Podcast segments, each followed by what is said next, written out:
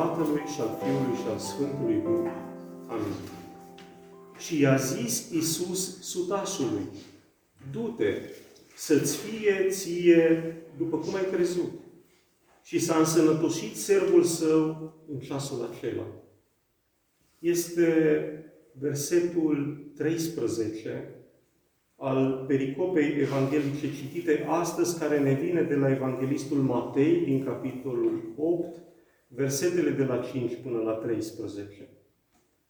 Am ajuns în duminica a patra după Rusalii, când Biserica ne pune în față una dintre cele mai surprinzătoare pericope ale sale.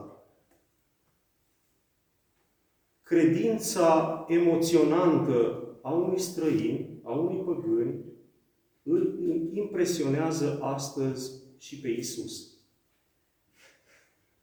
Un bărbat prea înțelept al sârbilor, impresionat și el, numea această pericopă Evanghelia credinței. Și despre credință vom vorbi și noi astăzi.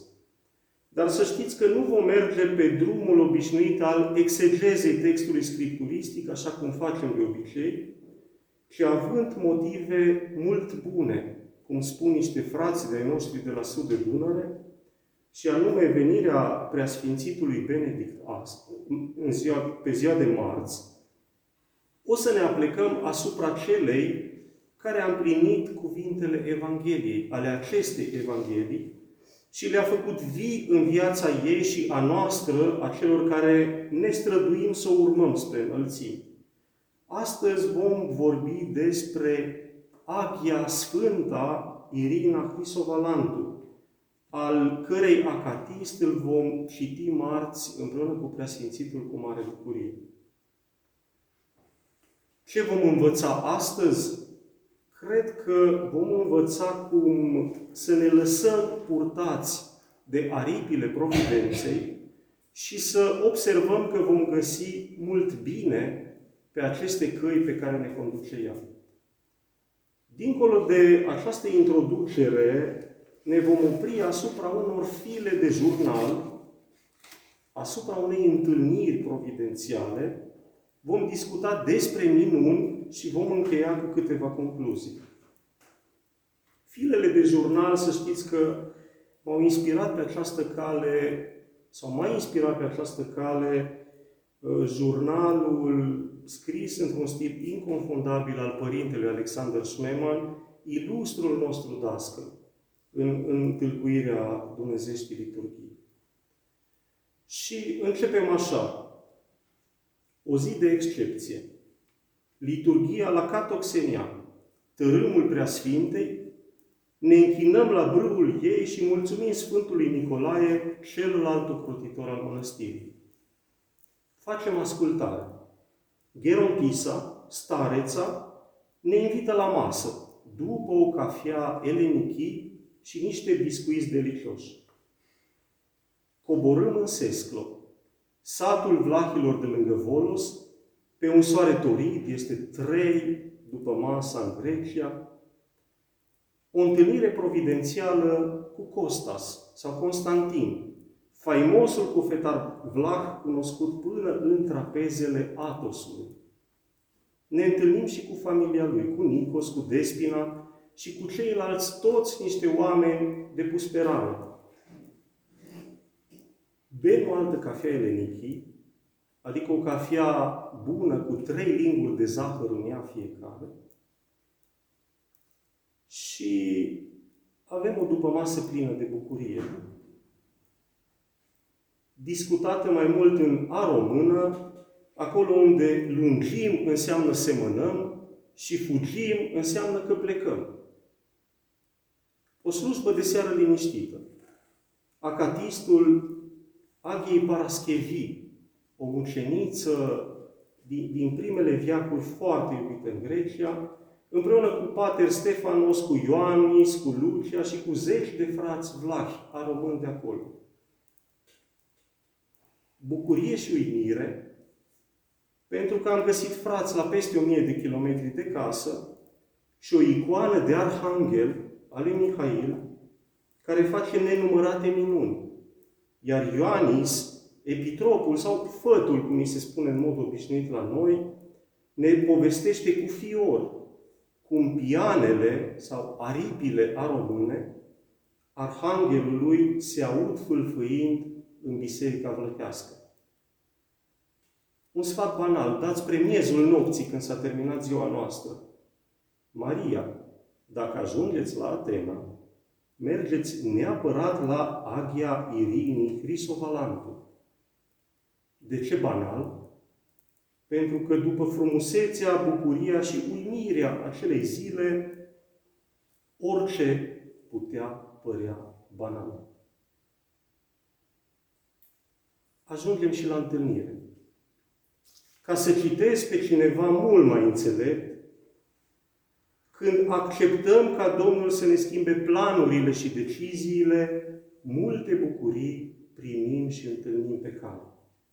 Așa am ajuns și noi la Licovrisi, sub soarele torid al Atenei, pe străzile mărginite de pini îngrijorați de alerta de incendiu care stătea să pornească.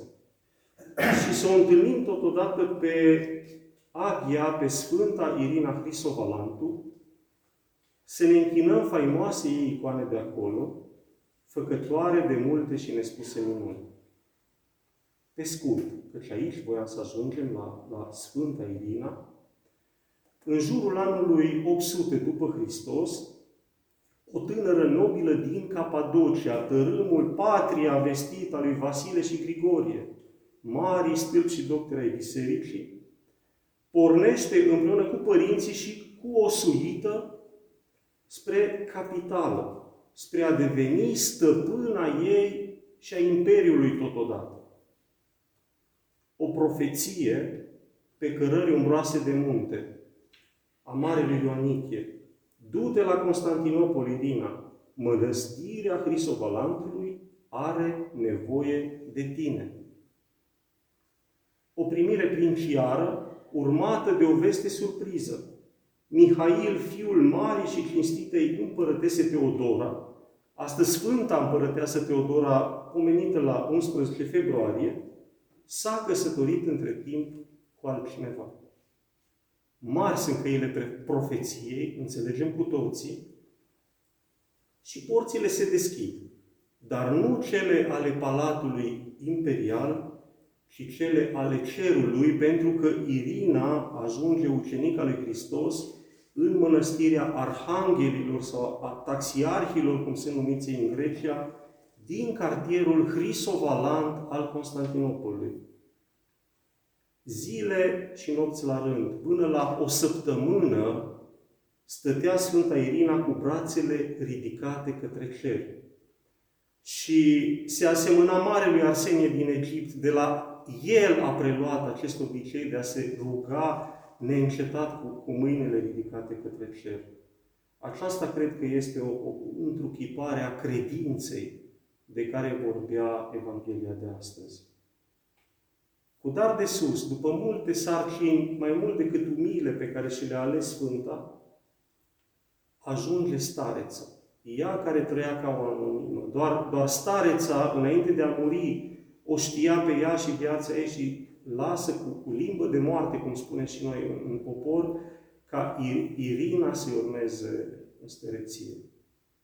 Patriarhul uh, sfânt de atunci al Constantinopolului, spune și el același lucru, pe Irina să o puneți stareță pe cea pe care o doresc inimile voastre. Și ajungând stareță cu, cu multă, cu multă seminătate, se roagă Domnului, Doamne, eu nu, nu pot să conduc o 800 de oameni. Dăm Tu cuvânt și ajutor și atunci un înger este trimis să stea lângă ea să-i descopere gândurile și tainele celor pe care încerca să-i ajute. Chiparoșii, aceste lumânări minunate ale naturii, se pleacă la pământ în fața ei când se roagă sub cerul înstelat. Iar Marele Vasile, slăvitul nostru ocrotitor, o ascultă, îi ascultă rugăciunile și o ocrotește întreaga ei viață. Punctul culminant îi se arată prea sfânta în biserica din Vlaherne, acolo unde s-a și arătat acoperământul Maicii Domnului. Foarte interesant, Vlaherne însemna cartierul Vlahilor, căci de la ei plecase. Și primește ceva mai târziu trei mere din Rai, aduse de către Ioan Evanghelistul în persoană. Le taie felii și le mănâncă pe rând cu obște. Ultimul îl mănâncă doar ea înainte de moarte. Se mută dincolo la 102 ani și imensa mulțime care înconjura mănăstirea Grisovalantului, că nu mai încăpeau înăuntru, îi remarcă chipul de o frumusețe uimitoare, la 102 ani și adormită deja.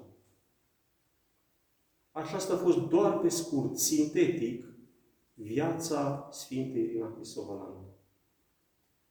Acum, minunile, vă pot spune că sunt nenumărate.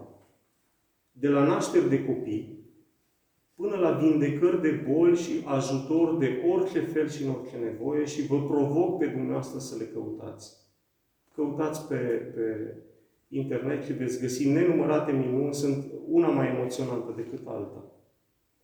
Ca și o observație, să știți că sunt foarte mulți băieți, nu doar în Grecia, ci în lumea întreagă, care se numesc Hrisovalanti. Sau fete care se numesc Hrisovalanti. Uneori se mai numește și Irina în cinstea ei, dar se preferă acest uh, nume de Hrisovalanti pentru a fi limpede că se referă la Irina, stareța Hrisovalantului, și nu la împărăteasa Irina sau la o altă Irina. Și există două aspecte specifice acestei sfinte pe care vreau să le evidențiez. Odată, maicile de la Licovrisi, de la, de la mănăstirea ei, taie și acum mere în niște felii subțiri, le usucă, sunt sfințite cu o rugăciune specială și oferite celor care au nevoie de ele, așa cum Sfânta tăiase cu, cu 1200 de ani în urmă acele mere binecuvântate și minunate primite din Rai. Iar cei care mănâncă după, după trei zile de post aceste mere, aceste felii de mere, experimentează de foarte multe ori vindecări sau împlinirea dorințelor, împlinirea dorințelor lor. Mai ales sunt uh, dedicate, să spunem așa, nașterii de copii. Iar a doua, al doilea element specific, al doilea aspect specific ei, este așa că Sfânta se arată în vis sau chiar aievea celor care o cheamă în ajutor. Este specific Sfinte Irina și foarte mulți dintre cei care s-au, s-au, s-au rugat ei au experimentat acest lucru. Pentru că nu v-am povestit nicio minune de aici și v-am, v-am rugat să, să le căutați dumneavoastră, o să vă povestesc totuși o scurtă întâmplare pe care mi-a povestit-o personal soția lui Costas, cel pe care îl pomenisem, iubitul nostru cofetar de acolo. Și ne zicea că fica ei, îmi povestea că fica ei era bolnavă, destul de grav, era undeva la 11-12 noaptea și ea se ruga, pentru că până a doua zi nu putea să ajungă la medic, nu putea să ajungă nimeni să vadă de fată și s-a rugat Sfinte Irina să o ajute și să nu o lase. Ei bine, Sfânta Irina i s-a arătat ei, ei la fereastră, s-a uitat la ea și după care a dispărut. A doua zi, fica ei era însănătoșită. Câteva concluzii. Cred că ați reușit să înțelegeți, măcar în mare, cui îi vom citi imnul acatist marțiara cu voia Domnului. Dacă spuneam că, spuneam anterior că cei trei erari sunt cei mai buni dintre cei mai buni, să știți că Sfânta Irina este una dintre cele mai extraordinare rugătoare și starețe pe care le-a avut și le va avea vreodată Biserica lui Hristos. Și ca un detaliu sau, dacă vreți, o, o, o, o scurtă mărturie personală, urmând uh, acel sfat aparent banal, mergeți la Aghierina, la, la Licovrisi, am ajuns ca astăzi să o numim Maica noastră Irina Cristobalantu și asta vă doresc tuturor. Amin.